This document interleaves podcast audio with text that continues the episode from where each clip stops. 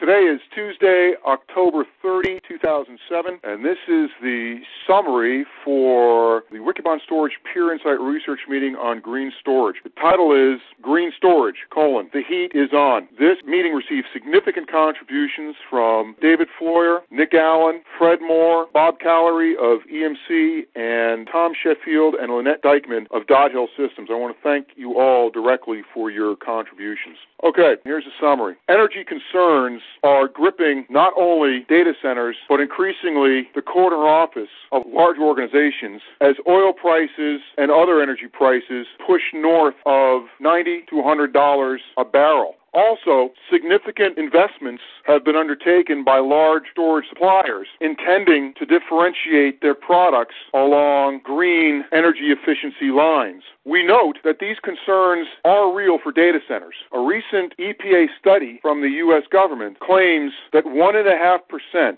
of all energy draw in the United States ultimately is consumed by data centers. And at this figure, without significant adjustments in technology and consumption behavior, is likely to go up. Users face multiple challenges as they try to improve the energy profile of their storage. The first point to observe is that storage today accounts for approximately 10 to 15 percent of total energy costs in a data center, with the figure being closer to 10 percent. Well north of 50 percent of energy costs are consumed by the infrastructure that supports equipment. Infrastructure including chilling, cooling, power cleaning, and battery technologies, amongst others. Consequently, investments made directly in design, product selection, and implementation of storage products must be targeted to generate significant returns. We see five different action items affecting near term user decisions.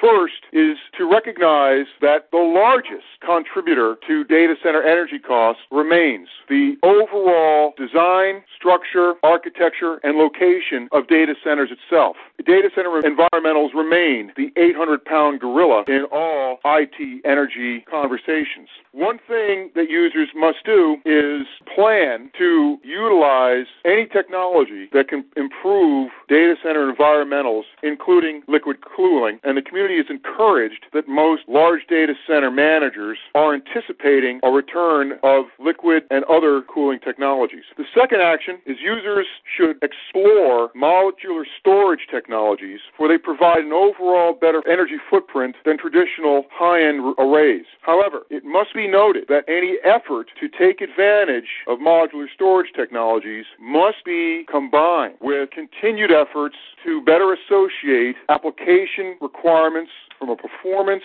and capacity standpoint as storage decisions are made. Action number three tape is a green technology and must be a feature of any organization's overall tier three strategy if they're going to truly claim to be a green shop. Action number four it is essential that users determine the differential they're willing to pay for green technology and begin expressing their overall green objectives to the industry, not only through their purchasing activities, but also in their ongoing communications regarding the types of storage products, mix of storage products, and configuration choices that they are likely to make on future purposes. We note that multiple types of products that will lead to greener storage are in the pipeline in labs around the world at storage suppliers. However, these products won't see the light of day earlier unless